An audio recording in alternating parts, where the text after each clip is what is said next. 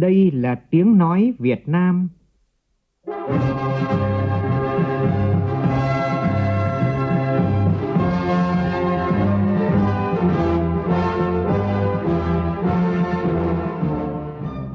là tiếng nói Việt Nam, phát thanh từ Hà Nội, thủ đô nước Cộng hòa xã hội chủ nghĩa Việt Nam.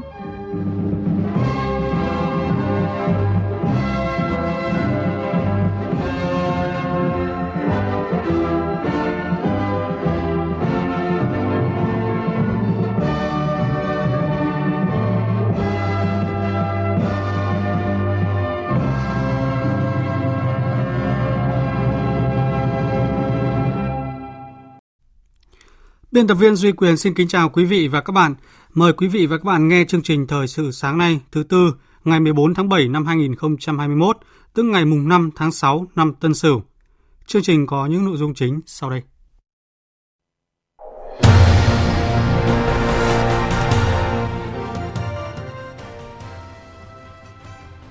Ủy ban Thường vụ Quốc hội cho ý kiến vào việc chuẩn bị kỳ họp thứ nhất Quốc hội khóa 15.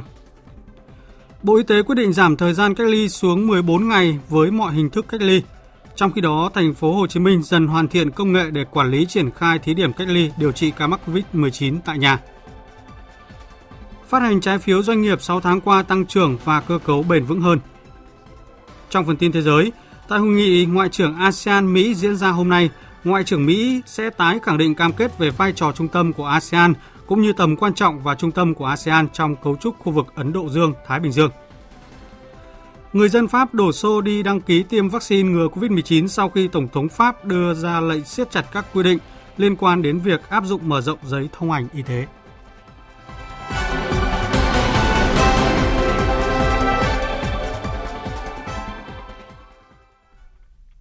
Bây giờ là tin chi tiết. Thưa quý vị và các bạn, theo thông cáo của Bộ Ngoại giao, nhận lời mời của Thủ tướng New Zealand Jacinda Ardern, Chủ tịch nước Cộng hòa xã hội chủ nghĩa Việt Nam Nguyễn Xuân Phúc sẽ tham dự cuộc họp không chính thức của các nhà lãnh đạo Diễn đàn Hợp tác Kinh tế Châu Á-Thái Bình Dương APEC theo hình thức trực tuyến vào ngày 16 tháng 7 tới đây. Dự kiến chiều nay tại Phủ Chủ tịch, Chủ tịch nước Nguyễn Xuân Phúc sẽ có cuộc điện đàm với Tổng thống Romania Claudiu Iohannis để trao đổi về quan hệ song phương và hợp tác phòng chống dịch bệnh COVID-19. Tiếp tục chương trình phiên họp 58 sáng nay, Ủy ban Thường vụ Quốc hội cho ý kiến vào việc chuẩn bị kỳ họp thứ nhất Quốc hội khóa 15. Phóng viên Lại Hoa thông tin. Theo nội dung chương trình phiên họp lần thứ 57 của Ủy ban Thường vụ Quốc hội, dự kiến tổng thời gian làm việc của kỳ họp thứ nhất Quốc hội khóa 15 là 11 ngày rưỡi. Trong đó, thời gian phần lớn tập trung cho công tác nhân sự, theo dự kiến chương trình kỳ họp được xây dựng theo hướng không tiến hành công tác tổ chức nhân sự liền mạch từ đầu đến cuối mà bố trí xen kẽ với các nội dung khác để vừa thực hiện đúng thẩm quyền, quy trình, thủ tục, vừa tiết kiệm thời gian. Trong thời gian Quốc hội bầu phê chuẩn nhân sự, các cơ quan hữu quan tiếp thu, chỉnh lý, đảm bảo chất lượng các dự thảo nghị quyết. Tại kỳ họp thứ nhất, Quốc hội sẽ tiến hành bầu Chủ tịch nước, Thủ tướng Chính phủ, Chủ tịch Quốc hội khóa mới các phiên khai mạc, bế mạc thảo luận về kinh tế xã hội, ngân sách nhà nước 6 tháng đầu năm, kế hoạch phát triển kinh tế xã hội 5 năm, công tác thực hành tiết kiệm, chống lãng phí năm 2020 cũng sẽ được phát thanh truyền hình trực tiếp để cử tri theo dõi. Với đặc thù về nội dung kỳ họp, Quốc hội cần tập trung tại tòa nhà Quốc hội. Văn phòng Quốc hội đã chủ động phối hợp với các cơ quan hữu quan chuẩn bị kỹ lưỡng, chu đáo để đảm bảo phục vụ tốt nhất cho kỳ họp, nhất là phương án, kế hoạch cụ thể cho phòng chống dịch theo tình hình thực tế, đảm bảo các điều kiện về cơ sở vật chất, hạ tầng kỹ thuật, công nghệ thông tin, an ninh, an toàn, lễ tân, hậu cần, phòng chống dịch bệnh nhằm phục vụ tốt nhất cho kỳ họp. Tối qua theo giờ Việt Nam diễn ra hội nghị Bộ trưởng phong trào không liên kết với chủ đề Không liên kết trung tâm của nỗ lực quốc tế ứng phó với các thách thức toàn cầu theo hình thức trực tuyến. Hội nghị do Azerbaijan, Chủ tịch đương nhiệm phong trào không liên kết chủ trì. Bộ trưởng Bộ Ngoại giao nước ta Bùi Thanh Sơn tham dự và có bài phát biểu tại hội nghị. Tin của phóng viên Hồ Điệp. Phát biểu khai mạc hội nghị, Tổng thống Azerbaijan Aliyev nhấn mạnh vai trò của phong trào không liên kết trong việc duy trì hòa bình và an ninh quốc tế, bảo vệ lợi ích chính đáng của các nước đang phát triển, đồng thời là diễn đàn để tăng cường hợp tác quốc tế nhằm giải quyết các thách thức toàn cầu, nổi bật là đại dịch COVID-19. Tại hội nghị, các nước thành viên đánh giá cao những đóng góp của phong trào không liên kết trong suốt 60 năm qua vào cuộc đấu tranh bảo vệ hòa bình và an ninh quốc tế là lực lượng quan trọng trong cuộc đấu tranh thiết lập trật tự kinh tế quốc tế mới. Tại hội nghị, các nước cũng đã nhấn mạnh những quan ngại và các thách thức mới đối với hòa bình, an ninh và phát triển trên thế giới, chủ nghĩa cường quyền, cạnh tranh giữa các nước lớn cũng như tác động của dịch Covid-19, nhấn mạnh ủng hộ đối với chủ nghĩa đa phương, Liên Hợp Quốc và tái khẳng định cam kết thúc đẩy tuân thủ các nguyên tắc cơ bản của Hiến trương Liên Hợp Quốc và luật pháp quốc tế. Phát biểu tại hội nghị, Bộ trưởng Bộ Ngoại giao Bùi Thanh Sơn khẳng định trong bối cảnh mới, phong trào không liên kết cần tiếp tục đóng vai trò quan trọng trong việc thúc đẩy chủ nghĩa đa phương, tăng cường hợp tác ở cả cấp độ khu vực và toàn cầu, đặc biệt là các nỗ lực phục hồi sau đại dịch và các thách thức toàn cầu khác. Trong đó có tôn trọng độc lập chủ quyền toàn vẹn lãnh thổ các quốc gia, giải quyết hòa bình các tranh chấp quốc tế. Một điều quan trọng là các thành viên của phong trào không liên kết cần tiếp tục lên tiếng, ủng hộ nỗ lực của các nước thành viên trong việc duy trì hòa bình, an ninh và giải quyết các tranh chấp bằng các biện pháp hòa bình. Đây là điều Việt Nam đã và đang thực hiện một cách nhất quán. Việt Nam luôn coi trọng lợi ích của các quốc gia thành viên phong trào không liên kết, người dân của các quốc gia và chúng tôi cũng trông đợi việc tăng cường các nỗ lực duy trì hòa bình và ổn định, an toàn, an ninh hàng hải trên Biển Đông, phù hợp với luật pháp quốc tế và Công ước Liên Hợp Quốc về luật biển năm 1982. Hội nghị đã nhất trí kết nạp Liên bang Nga làm quan sát viên của phong trào không liên kết. Chiều qua, Bộ trưởng Bộ Tài nguyên và Môi trường Trần Hồng Hà thảo luận trực tuyến với ông Marco Lambertini, Tổng Giám đốc Tổ chức Quốc tế về Bảo tồn Thiên nhiên, về các chương trình hợp tác giữa hai bên. Tổng giám đốc Marco Lambertini đánh giá cao chính phủ Việt Nam đã có những hành động cụ thể và tiên phong trong khu vực để có những chính sách bảo tồn thiên nhiên. Đồng thời cho biết Tổ chức Quốc tế về Bảo tồn Thiên nhiên đang xây dựng mục tiêu toàn cầu về thiên nhiên, trong đó ưu tiên mục tiêu ngừng đánh mất tự nhiên. Do đó rất cần các quốc gia cần phải thay đổi tư duy, hành động tác động đối với thiên nhiên – Tổng giám đốc Lambertini bày tỏ tin tưởng Việt Nam sẽ ủng hộ những mục tiêu của tổ chức quốc tế về bảo tồn thiên nhiên và thể hiện rõ hơn quan điểm của mình tại COP15, Công ước đa dạng sinh học tới đây.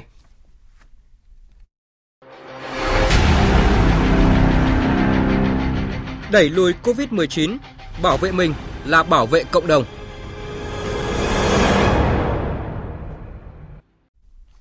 Bộ Y tế sáng nay cho biết tính từ 18 giờ chiều qua đến 6 giờ sáng nay, nước ta ghi nhận 909 ca mắc mới COVID-19, trong đó có 4 ca cách ly ngay sau khi nhập cảnh tại Bình Định. Trong số 905 ca ghi nhận trong nước, thành phố Hồ Chí Minh tiếp tục ghi nhận số ca nhiều nhất với 666 ca. Có 11 tỉnh thành phố đã qua 14 ngày không ghi nhận trường hợp mắc mới, đó là Yên Bái, Quảng Trị, Tuyên Quang, Sơn La, Ninh Bình, Thái Nguyên, Điện Biên, Hải Dương, Phú Thọ, Quảng Ninh và Hòa Bình. Trong diễn biến mới nhất, thì Bộ trưởng Bộ Y tế Nguyễn Thanh Long vừa quyết định rút ngắn thời gian nằm viện của các ca mắc COVID-19 F0 không có triệu chứng và giảm thời gian cách ly đối với các trường hợp F1. Theo đó, với các trường hợp COVID-19 không có triệu chứng, nếu hai lần xét nghiệm có kết quả âm tính hoặc hai lần xét nghiệm dương tính, nhưng chỉ số nồng độ virus thấp thì được xuất viện và không phải thực hiện cách ly. Tuy nhiên, các trường hợp này vẫn phải theo dõi giám sát y tế tại à, nơi lưu trú trong 14 ngày. Đối với trường hợp dương tính với SARS-CoV-2 phát hiện tại cộng đồng, nếu nồng độ virus thấp thì chuyển đến cơ sở y tế và lấy mẫu xét nghiệm lần 2 sau 24 giờ. Nếu kết quả xét nghiệm lần 2 âm tính hoặc dương tính nhưng nồng độ virus thấp thì bệnh nhân được xuất viện và thực hiện theo dõi, giám sát y tế trong 14 ngày. Về vấn đề cách ly, Bộ Y tế quyết định giảm thời gian cách ly xuống 14 ngày với mọi hình thức cách ly, cách ly tập trung và tại nhà cho các đối tượng là người nhập cảnh và các trường hợp F1 Tuy nhiên, Bộ Y tế yêu cầu các địa phương, đơn vị phải thực hiện nghiêm việc quản lý, giám sát cách ly và bàn giao theo dõi y tế sau cách ly theo quy định. Tối qua, Sở Y tế thành phố Hồ Chí Minh đã ban hành công văn khẩn về việc triển khai cách ly điều trị F0 và F1 tại nhà. Tin của phóng viên Kim Dung thường trú tại thành phố Hồ Chí Minh.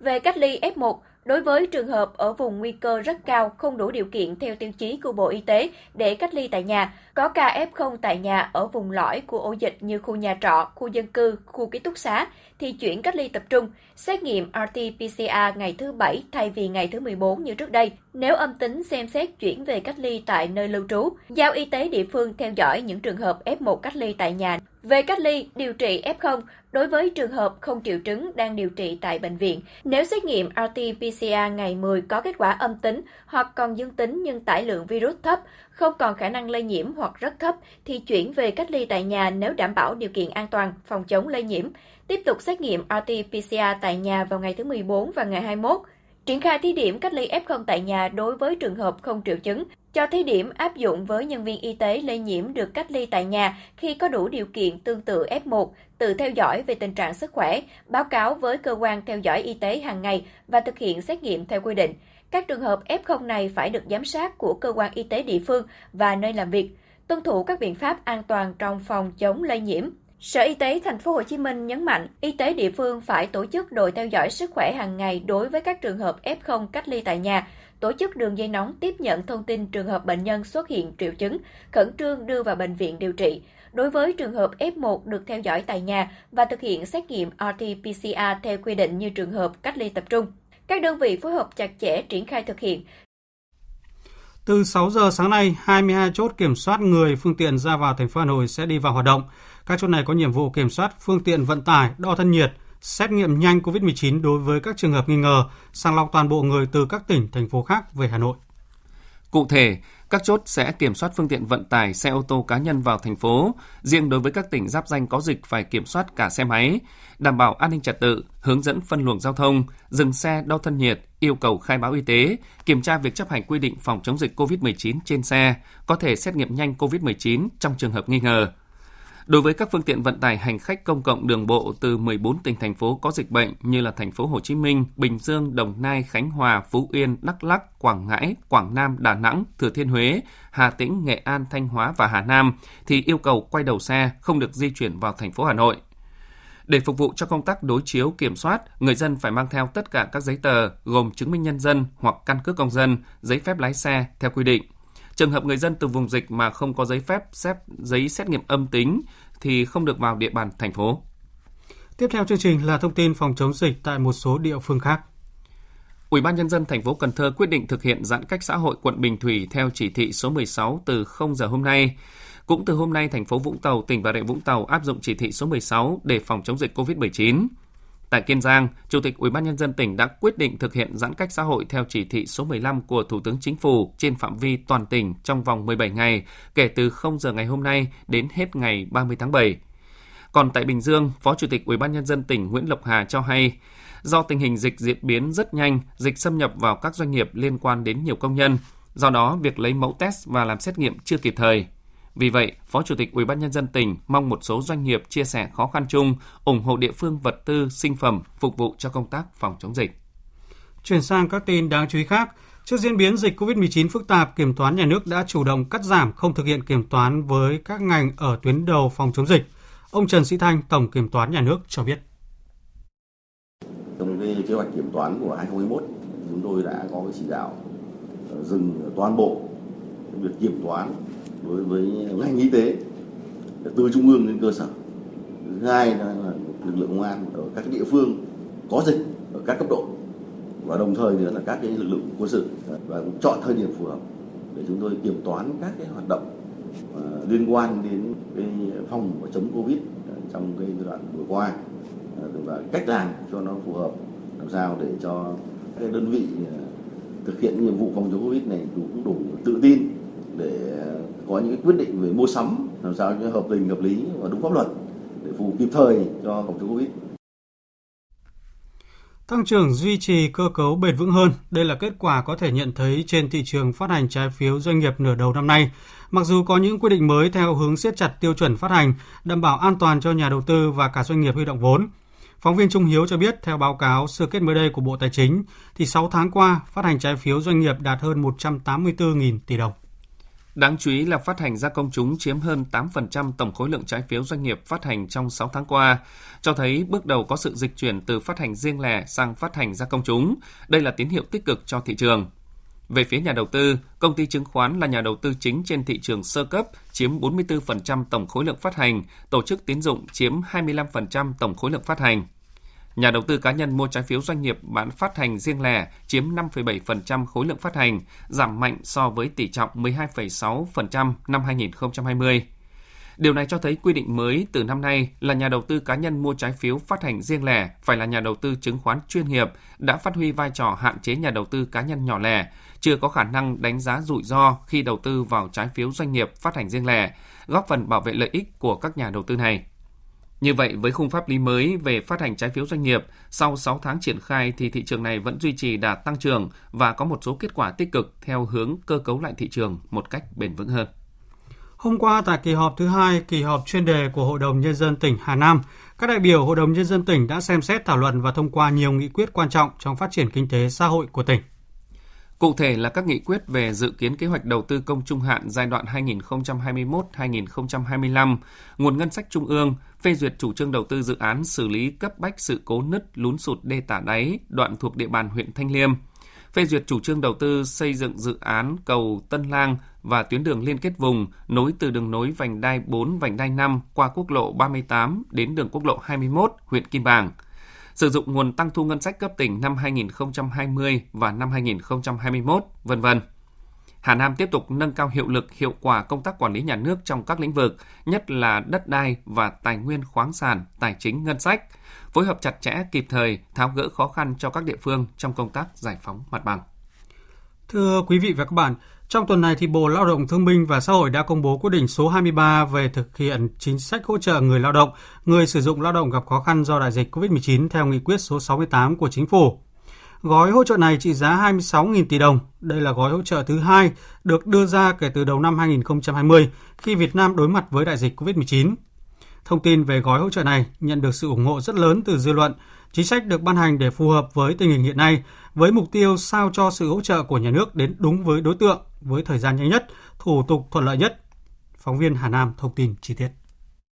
Đối tượng được nhận hỗ trợ là người lao động làm việc tại doanh nghiệp, hợp tác xã, đơn vị sự nghiệp công lập tự đảm bảo chi thường xuyên hoặc chi đầu tư và chi thường xuyên, cơ sở giáo dục dân lập, tư thục ở cấp giáo dục mầm non, mẫu giáo tiểu học, trung học cơ sở, trung học phổ thông, giáo dục nghề nghiệp phải tạm dừng hoạt động theo yêu cầu của cơ quan nhà nước có thẩm quyền để phòng chống dịch bệnh COVID-19. Để được hỗ trợ, lao động phải đáp ứng các điều kiện như thực hiện tạm hoãn việc thực hiện hợp đồng lao động, nghỉ việc không hưởng lương trong thời gian của hợp đồng lao động từ 15 ngày liên tục trở lên tính từ ngày 1 tháng 5 năm 2021 đến hết ngày 31 tháng 12 năm 2021 và thời điểm bắt đầu tạm hoãn thực hiện hợp đồng lao động, nghỉ việc không hưởng lương từ ngày 1 tháng 5 năm 2021 đến ngày 31 tháng 12 năm 2021 đang tham gia bảo hiểm xã hội bắt buộc tại tháng liền kề trước thời điểm người lao động tạm hoãn thực hiện hợp đồng lao động, nghỉ việc không hưởng lương. Gói hỗ trợ 26.000 tỷ đồng có hai mức chi trả. Cụ thể, người lao động tạm hoãn việc thực hiện hợp đồng lao động từ 15 ngày liên tục trở lên đến dưới một tháng, tức 30 ngày, thì được nhận 1 triệu 855 nghìn đồng một người. Người lao động tạm hoãn hợp đồng, nghỉ việc không hưởng lương từ một tháng trở lên sẽ được nhận 3 triệu 710 nghìn đồng một người. Ông Lê Văn Thanh, Thứ trưởng Bộ Lao động Thương binh và Xã hội cho biết. Chính sách hỗ trợ trực tiếp bằng tiền cho người lao động bị tạm hoãn hợp đồng lao động, nghỉ việc không hưởng lương nhằm hỗ trợ thời gian không có việc làm, không có thu nhập, cần duy trì đời sống đến khi quay trở lại làm việc. Trường hợp người lao động đang mang thai được hỗ trợ thêm 1 triệu đồng một người, đang nuôi con nhỏ hoặc chăm sóc thay thế trẻ em chưa đủ 6 tuổi thì được hỗ trợ thêm 1 triệu đồng một trẻ em chưa đủ 6 tuổi và chỉ hỗ trợ một người là mẹ hoặc cha hoặc người chăm sóc thay thế trẻ em chưa đủ 6 tuổi. Để được hưởng từ gói hỗ trợ, người lao động phải có bản sao văn bản thỏa thuận tạm hoãn thực hiện hợp đồng lao động nghỉ việc không hưởng lương. Người lao động phải báo cáo doanh nghiệp, doanh nghiệp lập danh sách người lao động tạm dừng việc có xác nhận của cơ quan bảo hiểm xã hội theo mẫu số 05 tại phụ lục ban hành kèm theo quyết định số 23. Trong trường hợp là lao động đang mang thai, lao động nuôi con nhỏ, chăm sóc thay thế trẻ dưới 6 tuổi, lao động cung cấp bản sao có chứng thực hoặc bản sao kèm theo bản chính để đối chiếu. Để đăng ký, doanh nghiệp, hợp tác xã, đơn vị sự nghiệp công lập, cơ sở giáo dục đề nghị cơ quan bảo hiểm xã hội xác nhận người lao động đang tham gia bảo hiểm xã hội. Trong hai ngày làm việc, kể từ ngày nhận được đề nghị, cơ quan bảo hiểm xã hội xác nhận việc tham gia bảo hiểm xã hội của người lao động. Ông Lê Văn Thanh, Thứ trưởng Bộ Lao động Thương binh và Xã hội cho biết thêm. Về mức hỗ trợ cao hơn mức hỗ trợ nghị quyết 42, về trình tự thủ tục thực hiện chính sách này được kế thừa thực hiện theo quy định tại quyết định số 15 của Thủ tướng Chính phủ, đồng thời điều chỉnh việc thực hiện theo hướng đơn giản hóa thủ tục hành chính, thời gian thực hiện để tạo thuận lợi cho người lao động, dễ thực hiện và sớm nhận được hỗ trợ bỏ điều kiện chứng minh về doanh thu hoặc tài chính của doanh nghiệp.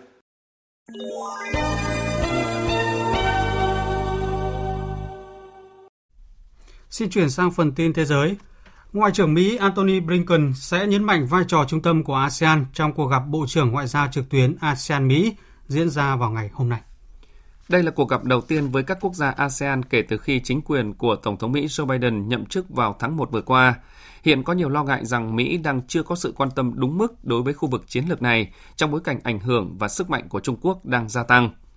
Theo người phát ngôn Bộ Ngoại giao Mỹ Ned Price, khu vực Ấn Độ Dương-Thái Bình Dương rất quan trọng đối với Mỹ, không chỉ là vấn đề lợi ích mà còn là giá trị của Mỹ. Vì vậy, Ngoại trưởng Mỹ sẽ tái khẳng định cam kết về vai trò trung tâm của ASEAN cũng như tầm quan trọng và trung tâm của ASEAN trong cấu trúc khu vực Ấn Độ Dương-Thái Bình Dương tại cuộc họp. Tại cuộc hội đàm với Tổng thống Belarus Lukashenko tại thành phố Saint Petersburg, hôm qua Tổng thống Nga Vladimir Putin tuyên bố Belarus vẫn là đối tác lớn và tin cậy của Moscow trong lĩnh vực kinh tế, kinh mạch thương mại giữa hai nước đang tăng. Phóng viên Anh Tú thường trú tại Liên bang Nga đưa tin. Tổng thống Nga Putin và Tổng thống Belarus Lukashenko đã có cuộc hội đàm kéo dài hơn 5 giờ. Đây là cuộc gặp trực tiếp lần thứ tư trong năm 2021 của hai nhà lãnh đạo. Nhà lãnh đạo Nga hy vọng rằng mối quan hệ công nghiệp mà hai nước đã duy trì từ thời Liên Xô và đã phát triển trong những năm gần đây, tất cả những điều này đều có tác động tích cực đến cả nền kinh tế Nga và nền kinh tế Belarus. Hai nhà lãnh đạo cũng đã đồng ý về các khoản vay mới để hỗ trợ nền kinh tế Belarus, nhất trí rằng giá khí đốt của Belarus vào năm 2022 sẽ vẫn ở mức của năm 2021, 128,5 đô la 1.000 mét khối. Các biện pháp trừng phạt của EU đối với Belarus trong thời gian qua đang thúc đẩy Belarus xích lại gần Nga nhanh hơn, hoàn thành lộ trình thành lập nhà nước liên minh theo thỏa thuận đã ký từ năm 1999.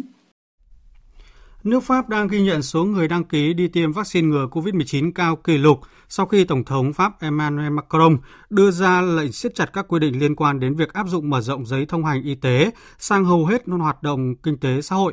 Phản ánh của phóng viên Quang Dũng, thường trú Đài Tiếng Nói Việt Nam tại Pháp.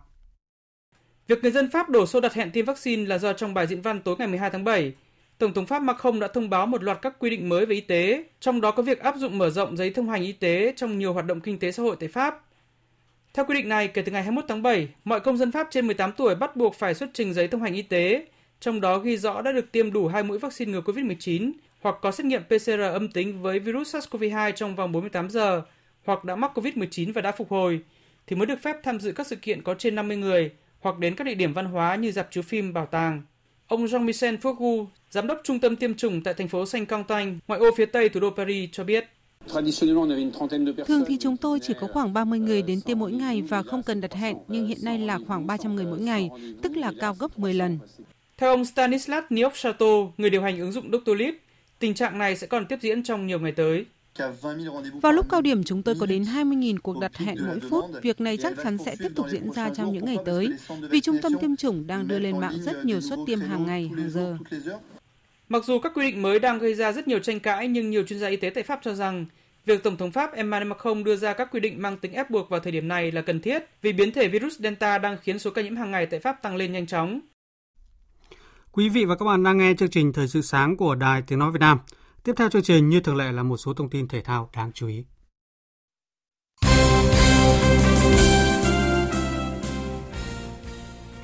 Tối qua tại Hà Nội, Ủy ban Olympic Việt Nam trong ừ, trọng tổ chức lễ xuất quân đoàn thể thao Việt Nam tham dự Olympic lần thứ 32 diễn ra tại thủ đô Tokyo, Nhật Bản từ ngày 23 tháng 7 đến ngày 8 tháng 8. Ủy viên Bộ Chính trị, Phó Thủ tướng Phạm Bình Minh dự lễ xuất quân, động viên đoàn thể thao Việt Nam trước lúc lên đường tham dự Thế vận hội. Phó Thủ tướng tin tưởng với sự chuẩn bị nghiêm túc, chu đáo với tinh thần quyết tâm và nỗ lực của các thành viên, đoàn thể thao sẽ giành được thành tích tốt nhất tại Olympic Tokyo 2020. Tham gia tranh tài tại Thế vận hội lần này, đoàn thể thao Việt Nam gồm 43 thành viên, trong đó có 18 vận động viên của 11 môn thể thao, 25 cán bộ huấn luyện viên chuyên gia do ông Trần Đức Phấn, Phó Tổng cục trưởng phụ trách Tổng cục Thể dục Thể thao làm trưởng đoàn. Với việc bước lên ngôi vô địch Euro 2020, đội tuyển Italia chiếm tới ngót nửa đội hình xuất sắc nhất giải đấu vừa được Liên đoàn bóng đá châu Âu UEFA công bố. Theo danh sách bình chọn gồm 11 cầu thủ có tên trong đội hình xuất sắc nhất Euro 2020, nhà tân vô địch châu Âu có tới 5 đại diện vinh dự được góp mặt. Sau Italia, Á quân Anh cũng góp 3 cầu thủ trong đội hình xuất sắc nhất giải. Những cái tên còn lại thuộc về các đội tuyển Đan Mạch, Bỉ và Tây Ban Nha. Bất ngờ lớn nhất là sự vắng mặt của siêu sao Cristiano Ronaldo của Bồ Đào Nha, bất chấp việc cầu thủ này đã đoạt danh hiệu vua phá lưới giải đấu với 5 bàn thắng kèm một pha kiến tạo.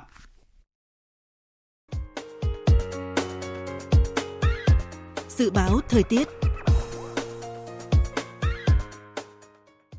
Bản tin dự báo thời tiết ngày và đêm nay, Bắc Bộ, khu vực Hà Nội, ngày nắng, chiều tối và đêm có mưa rào và rông vài nơi, riêng vùng núi có mưa rào và rông rải rác, cục bộ có mưa vừa, mưa to, gió nam đến đông nam cấp 2, cấp 3. Trong cơn rông có khả năng xảy ra lốc xét và gió giật mạnh, nhiệt độ từ 25 đến 34 độ.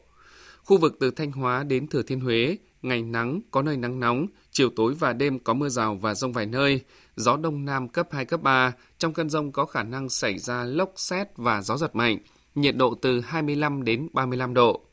Khu vực từ Đà Nẵng đến Bình Thuận có mưa rào và rông vài nơi, riêng chiều tối và tối có mưa rào và rông rải rác, gió Nam đến Tây Nam cấp 2, cấp 3. Trong cơn rông có khả năng xảy ra lốc xét và gió giật mạnh, nhiệt độ từ 24 đến 35 độ.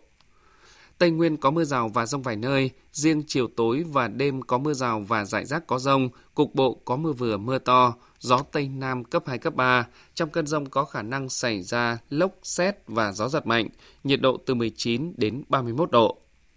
Nam Bộ có mưa rào và rông vài nơi, riêng chiều tối và đêm có mưa rào và rải rác có rông, cục bộ có mưa vừa, mưa to, gió Tây Nam cấp 2, cấp 3. Trong mưa rông có khả năng xảy ra lốc, xét và gió giật mạnh, nhiệt độ từ 23 đến 33 độ. Dự báo thời tiết biển, Bắc Vịnh Bắc Bộ, vùng biển từ Quảng Trị đến Quảng Ngãi có mưa rào và rông vài nơi, tầm nhìn xa trên 10 km, gió Đông Nam đến Nam cấp 4. Vùng biển từ Bình Định đến Ninh Thuận có mưa rào và rông vài nơi, tầm nhìn xa trên 10 km, gió nhẹ. Vùng biển từ Bình Thuận đến Cà Mau có mưa rào và rông rải rác, trong mưa rông có khả năng xảy ra lốc xoáy và gió giật mạnh, tầm nhìn xa trên 10 km, giảm xuống 4 đến 10 km trong mưa, gió Tây Nam cấp 3, cấp 4. Vùng biển từ Cà Mau đến Kiên Giang và Vịnh Thái Lan có mưa rào và rông rải rác. Trong mưa rông có khả năng xảy ra lốc xoáy và gió giật mạnh. Tầm nhìn xa trên 10 km, giảm xuống 4 đến 10 km trong mưa, gió nhẹ. Khu vực Bắc Biển Đông và khu vực quần đảo Hoàng Sa thuộc thành phố Đà Nẵng có mưa rào và rông vài nơi, tầm nhìn xa trên 10 km, gió nhẹ. Khu vực giữa Biển Đông có mưa rào và rông rải rác. Trong mưa rông có khả năng xảy ra lốc xoáy và gió giật mạnh. Tầm nhìn xa trên 10 km, giảm xuống 4 đến 10 km trong mưa, gió nhẹ. Khu vực Nam Biển Đông và khu vực quần đảo Trường Sa thuộc tỉnh Khánh Hòa có mưa rào và rông rải rác. Trong mưa rông có khả năng xảy ra lốc xoáy và gió giật mạnh. Tầm nhìn xa trên 10 km, giảm xuống 4 đến 10 km trong mưa, gió Tây Nam cấp 3, cấp 4.